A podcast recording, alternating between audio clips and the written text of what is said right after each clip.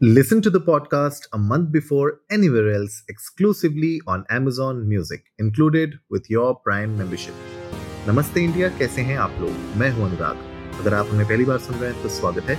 इस शो पर हम बात करते हैं हर उस खबर की जो इम्पैक्ट करती है आपकी और हमारी लाइफ तो सब्सक्राइब का बटन दबाना न भूलें और जुड़े रहें हमारे साथ हर रात साढ़े दस बजे। नमस्ते इंडिया में।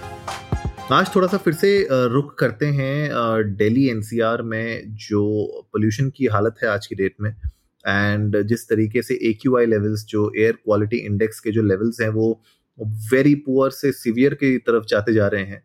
तो उस सिचुएशन के ऊपर थोड़ा सा और नज़र डालते हैं। हम लोग ऑलरेडी इस पर दो एपिसोड्स बना चुके हैं, लेकिन आज का एपिसोड बहुत इंटरेस्टिंग है। क्योंकि यहाँ पर आईआईटी कानपुर ने एक्चुअली एक आइडिया प्रपोज किया है that is called artificial rain idea ये है कि आर्टिफिशियल रेन के थ्रू uh, जो पोल्यूशन लेवल्स हैं उनको कंट्रोल किया जा सकता है नेशनल रीजन में एनसीआर रीजन में. एंड ये जो प्रोजेक्ट था ये डेवलपमेंट में है सिंस 2018 आईआईटी uh, कानपुर में.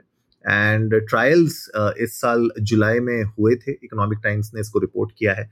एंड जो रिसर्चर्स हैं वहाँ पे वो uh, यू नो एक necessary permission actually government authorities से लेना चाहते हैं स्पेशली डीजीसीए से, ताकि वो क्लाउड सीडिंग को एक्चुअली में एग्जीक्यूट कर सके। नाउ जो मनिंदर अग्रवाल हैं प्रोफेसर हैं computer science and engineering department के आईआईटी कानपुर और वो ड्राइव कर रहे हैं इस पूरे के पूरे प्रोजेक्ट को।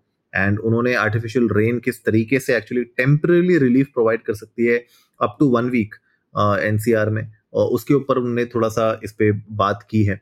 अगर मैं आपको फिर से बताऊँ कि जो ए क्यू आई लेवल्स होते हैं ना, अभी एट प्रेजेंट मुझे लगता है कि हम ऑलरेडी स्टे वेरी पुअर से सीवियर स्टेज की तरफ़ जा रहे हैं। Stage two is actually called very poor जहाँ पे ए क्यू आई लेवल्स 300 से 400 के बीच में होते हैं। और जो स्टेज थ्री होता है, वो सीवियर होता है, जहाँ पे एक्चुअली 400 से 450 के रेंज में ये क्यू आई लेवल्स चले जाते हैं। इसमें हम लोगों ने पिछले कुछ एपिसोड पे बात भी की थी कि ये होते क्या हैं और किस तरीके से ये हमें इम्पैक्ट करते हैं राइट इनफैक्ट एक आर्टिकल था जहाँ पे मैं पढ़ रहा था कि वो बता रहे थे कि जो नॉन स्मोकर्स हैं दिल्ली में, वो इस सिचुएशन में एटलीस्ट 40 से 50 सिगरेट्स का इक्विवेलेंट धुआँ एक्चुअली में इनहेल कर रहे हैं ऑन अ डेली बेसिस अगर ये सिचुएशन एक्चुअली में वो फेस कर रहे हैं तो। तो ये जो क्लाउड सीडिंग की जो प्रोसेस है बेसिकली ये होती क्या है? इस पर थोड़ा सा मैं आप लोगों को बताता हूँ ताकि आप लोग को एक आइडिया लग जाए कि एक्चुअली में प्रोसेस है क्या और इसको क्यों प्रपोज किया जा रहा है इस पूरे के पूरे यू नो कॉन्टेक्स्ट में। तो क्लाउड सीडिंग होती क्या है? एक आर्टिफिशियल मेथड होता है जहाँ पे जो रेनफॉल है उसको इंक्रीज करने की कोशिश की जाती है। एंड कुछ सर्टन सब्सटेंसेज होते हैं जो क्लाउड में वेरियस पर्पसेस के लिए होते हैं राइट एंड इस पूरी प्रोसेस को यूज़ इसलिए किया ताकि जो इम्पैक्ट है ड्रॉट का स्पेशली जब अकाल सा पड़ जाता है राइट उसको स्पेशली जब हमें अगर आप देखेंगे फॉरेस्ट फायर्स अगर होती हैं तो उनको प्रिवेंट करने के लिए भी इस प्रोसेस को यूज़ किया जाता है।